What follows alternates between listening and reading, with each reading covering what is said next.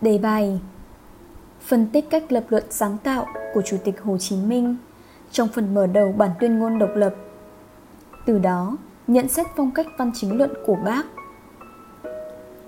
Bài viết Sinh thời, Chủ tịch Hồ Chí Minh không có ý định trở thành nhà văn, nhà thơ hay sáng tác để lưu danh thiên cổ.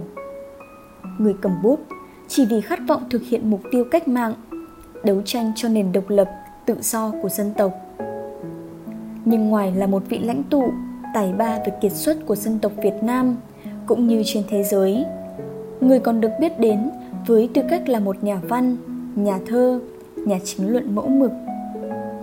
Trong sự nghiệp sáng tác, người để lại vô số những tác phẩm có giá trị ở nhiều thể loại như truyện, ký, thơ ca, văn chính luận. Trong đó bản tuyên ngôn độc lập là một áng văn chính luận mẫu mực đầy tâm huyết, một nghệ thuật lập luận bậc thầy trong lịch sử văn học của dân tộc. Điều đó được chứng minh qua phần mở đầu của bản tuyên ngôn độc lập, nơi thể hiện tính sáng tạo trong nghệ thuật lập luận của bác. Tuyên ngôn độc lập ra đời trong một hoàn cảnh hết sức ngặt nghèo, nhưng lại được ví là thời khắc quyết định cho vận mệnh của dân tộc. Lúc này trên thế giới, cuộc chiến tranh thế giới thứ hai kết thúc. Thực dân Pháp giáo giết, chuẩn bị cho cuộc xâm lược nước ta lần thứ hai. Chúng tạo dư luận quốc tế. Pháp có công khai hóa Đông Dương. Đây vốn là đất bảo hộ của Pháp bị chiếm. Nay Nhật đã đầu hàng đồng minh. Pháp đương nhiên có quyền trở lại Đông Dương để thay thế quân đội Nhật tình hình trong nước, nhân dân đoàn kết nổi dậy khởi nghĩa để giành chính quyền. Như nhìn thấu mưu đồ đó, tại hội nghị lịch sử từ ngày 13 tháng 8 năm 1945 đến ngày 15 tháng 8 năm 1945, Đảng nhận định mâu thuẫn giữa Anh, Pháp, Mỹ và Liên Xô có thể khiến Anh, Mỹ sẽ nhân nhượng để Pháp trở lại Đông Dương. Ngày 26 tháng 8 năm 1945, Chủ tịch Hồ Chí Minh từ chiến khu Việt Bắc về tới Hà Nội. Tại căn nhà số 48 phố Hàng Ngang, người đã soạn bản tuyên ngôn. Đến ngày 2 tháng 9 năm 1945, tại quảng trường Ba Đình Ngàn Hoa, trước hàng chục vạn đồng bào, Chủ tịch Hồ Chí Minh thay mặt chính phủ lâm thời đọc bản tuyên ngôn độc lập khai sinh ra nước Việt Nam Dân Chủ Cộng Hòa Trải qua lịch sử ngàn năm văn hiến, đến nay Việt Nam có 3 bản tuyên ngôn. Mỗi bản đều có hoàn cảnh ra đời, kết cấu khác nhau. Tuy nhiên, nội dung đều hướng đến sự khẳng định chủ quyền của dân tộc. Trong bản tuyên ngôn lần thứ nhất, Nam Quốc Sơn Hà của thế kỷ 11, Lý Thường Kiệt. Ông đã mở đầu bằng một lời đanh thép. Nam Quốc Sơn Hà, năm đế cư, sau đó, Bình Ngô Đại Cáo vào thế kỷ 15 của Nguyễn Trãi đã khẳng định Việc nhân nghĩa, cốt ở yên dân, quân điếu phạt trước lo trừ bạo. Thì bản tuyên ngôn độc lập của Hồ Chí Minh lại bắt đầu và lập luận từ những lẽ phải, không ai có thể chối cãi được. Những lẽ phải ấy được khẳng định thông qua cơ sở pháp lý đã nêu trong tuyên ngôn của người Mỹ và người Pháp – để khẳng định quyền độc lập tự do của dân tộc và phù hợp với công luận quốc tế. Mở đầu bản tuyên ngôn, người không ôn lại những trang sử trói lọi của dân tộc, không mang những ngôn từ, quan điểm riêng tư của mình, mà lại trích dẫn nguyên văn những lời bất hủ trong tuyên ngôn độc lập của Mỹ năm 1776. Tất cả mọi người sinh ra đều có quyền bình đẳng. Tạo hóa đã cho họ những quyền không ai có thể xâm phạm được trong những quyền ấy có quyền được sống quyền sung sướng và quyền tự do tiếp sau là bản tuyên ngôn nhân quyền và dân quyền của Pháp năm 1791. Người ta sinh ra tự do bình đẳng về quyền lợi và phải luôn tự do bình đẳng về quyền lợi. Có thể thấy, nội dung của hai bản tuyên ngôn đã đề cập đến chân lý cao cả mà nhân dân nước Mỹ, nước Pháp đã phải đổ biết bao sương máu và cả nước mắt để viết lên. Bởi từ lịch sử cho thấy, tuyên ngôn độc lập nước Mỹ ra đời sau khi Mỹ đấu tranh giành độc lập thành công. Còn tuyên ngôn nhân quyền và dân quyền cũng ra đời sau chiến thắng chống áp bức, bất công của người Pháp. Vậy nên, tự thân nó đã cho thấy tính nhân văn và tiến bộ, được kết tinh từ chân lý của mọi thời đại và được toàn thế giới công nhận. Bao năm bôn ba nước ngoài, tìm đường giải phóng cho dân tộc. Vị cha già kính yêu, suốt đời vì vận mệnh dân tộc đã hiểu sâu sắc rằng giành được độc lập đã khó. Để nền độc lập đó được tất cả các nước công nhận và tôn trọng phải khó hơn gấp nhiều lần. Muốn được mọi người thừa nhận phải xuất phát từ nền tảng lý lẽ vững chắc có tính chân lý mang sức thuyết phục cao. Nên việc trích dẫn đã cho thấy bác nhạy cảm về chính trị và sắc sảo trong tư duy đến mức nào nếu nước mỹ và nước pháp đã đề cập đến quyền con người như một sự tất yếu của tạo hóa thì bác một lần nữa đã khẳng định quyền độc lập tự do của dân tộc Việt Nam là đi từ những lời lẽ của tổ tiên người Mỹ và người Pháp đặt ra. Hai bản tuyên ngôn đã được toàn thế giới công nhận về tính nhân văn và tiến bộ, về quyền lợi con người, đề cao con người và nói về con người. Cách viết mở đầu như vậy vừa có tính chiến thuật sắc bén, vừa thể hiện được sự khéo léo và kiên quyết của bậc thầy về tầm nhìn xa trông rộng của Chủ tịch Hồ Chí Minh. Khéo léo, bởi bác đã rất trân trọng những tư tưởng tiến bộ của người Pháp và người Mỹ, những chân lý và truyền thống vẻ vang của họ. Đồng thời, nó lại thể hiện sự kiên quyết trong lập luận của bác. Bởi lẽ, bản tuyên ngôn độc lập, một mặt khẳng định quyền độc lập, tự do của dân tộc Việt Nam dựa trên những chân lý mà người Mỹ, người Pháp đã đưa ra. Một mặt ngầm cảnh báo họ.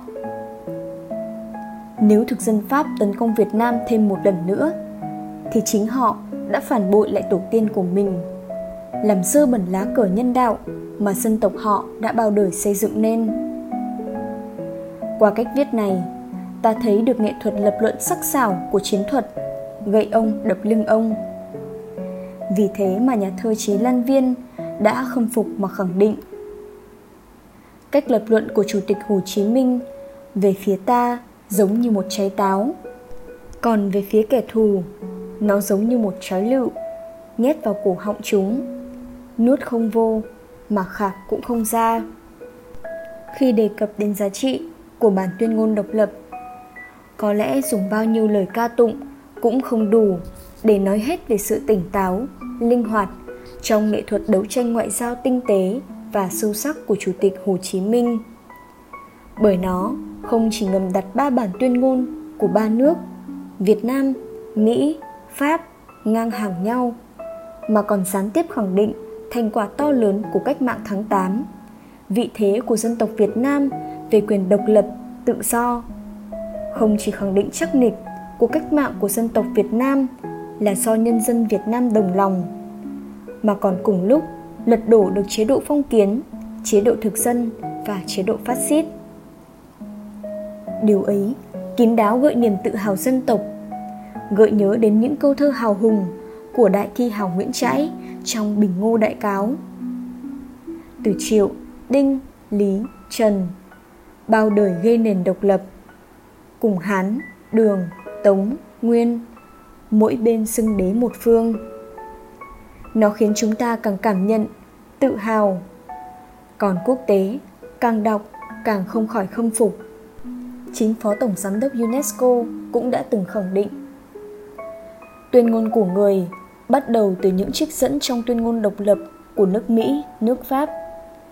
Quan điểm của người đã nói trước được điều mà 15 năm sau, vào năm 1960, Liên Hợp Quốc đã đưa vào tuyên bố trao trả độc lập cho các nước và các dân tộc thuộc địa.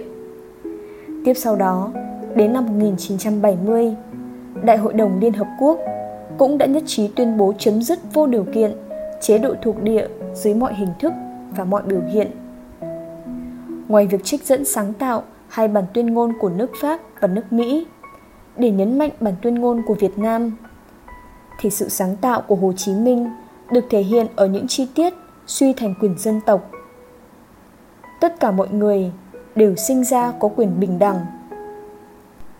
Nếu bản tuyên ngôn độc lập của nước mỹ bằng tiếng anh đã nói rằng tất cả mọi người là ôn men mà trong thời điểm bản tuyên ngôn độc lập của nước mỹ ra đời thì ôn men được hiểu là những người đàn ông da trắng có tài sản. Như vậy, bản tuyên ngôn của nước mỹ với tất cả mọi người trong bối cảnh ấy sẽ là tất cả mọi người, trừ người da màu, da đen. Mà người da màu, da đen của nước mỹ bấy giờ là thân phận nô lệ. Trừ phụ nữ, trừ những người không có tài sản. Nhưng hồ chí minh đã viết trong tuyên ngôn của việt nam, tất cả mọi người nghĩa là all people mà khi dịch như thế, thì đồng thời hồ chí minh đã mở ra một quan niệm mới, một tư tưởng mới. Đó là tư tưởng dân chủ, nhân dân. Như vậy, chúng ta đã hiểu được tất cả mọi người trong tuyên ngôn việt nam là một bước tiến lớn so với nguyên bản của nó trong tuyên ngôn của nước mỹ. Đó là một sự phát triển mới của lịch sử nếu bản tuyên ngôn nhân quyền và dân quyền của nước pháp trong bản nguyên tắc chỉ có một vế, người ta sinh ra tự do và bình đẳng về quyền lợi. Chỉ có một vế. Còn trong bản tuyên ngôn độc lập của hồ chí minh đã lặp lại vế đó với một thông điệp khác. Và phải luôn luôn. Vì sao bác lại lặp lại hai lần như thế? Thứ nhất là để nhấn mạnh. Thứ hai là văn bản tuyên ngôn của tuyên ngôn cách mạng tư sản pháp là giấy. Còn đây là văn bản người đọc trước toàn thể quốc dân đồng bào. Lặp lại như thế, để tạo nên một giọng điệu hùng biện, hấp dẫn, có thể khắc ghi trong những người dân việt nam quyền tự do, bình đẳng quyền lợi, luôn luôn tự do, bình đẳng về quyền lợi. Thêm một lần nữa, hồ chí minh đã quan tâm đến việc người nói và viết cho ai trong các tác phẩm của mình. Và vì thế, chúng ta hiểu vì sao bản tuyên ngôn độc lập của hồ chí minh đi sâu được vào trong trái tim muôn triệu con dân việt nam ở thời khắc lịch sử như thế. Như vậy, với việc vận dụng sáng tạo hai bản tuyên ngôn của nước mỹ và nước pháp, hồ chí minh đã tạo ra một cơ sở lý luận hết sức vững chắc cho bản tuyên ngôn độc lập. Để người có thể kết luận một cách rành rọt. Đó là những lẽ phải không ai có thể chối cãi được. Câu văn là một câu văn khẳng định, cũng là một lời bình luận đầy trí tuệ và đanh thép. Lẽ phải là những điều đúng đắn, được mọi người thừa nhận. Lẽ phải ấy được thể hiện qua quyền con người và quyền dân tộc. Không ai chối cãi được như thừa nhận một chân lý. Câu văn với cách lập luận chặt chẽ lý lẽ sắc bén ở trên, đã trở thành lời tuyên bố độc lập của dân tộc việt nam. Nhà thơ đến từ mảnh đất cuba, felix pitaro rodriguez cũng đã có những vần thơ vô cùng chân thành về chủ tịch hồ chí minh. Bởi vì người đã đói mọi cơn đói ngày xưa, bởi vì người đã chết 2 triệu lần năm 45 khủng khiếp, bởi vì người đã mặc lên mọi tấm áo xác sơ đã đi chân đất với mỗi đôi chân trần của người dân mất nước. Và như thế, người đã nhận ra rằng, bất cứ ở đâu, con người cũng chỉ là một, và đói khổ cũng chỉ là một. Và người cũng biết, ở đâu cũng một lòng căm uất, và đường đi chỉ có một mà thôi.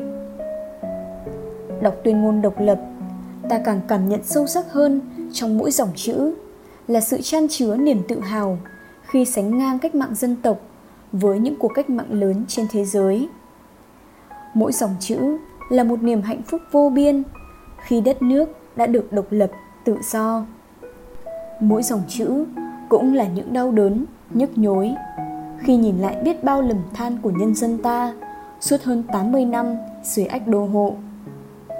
Với bút lực mạnh mẽ của một trí tuệ siêu việt, với sự thấu hiểu tình hình chính trị một cách sâu sắc, bằng những chứng cứ đầy đủ và xác thực.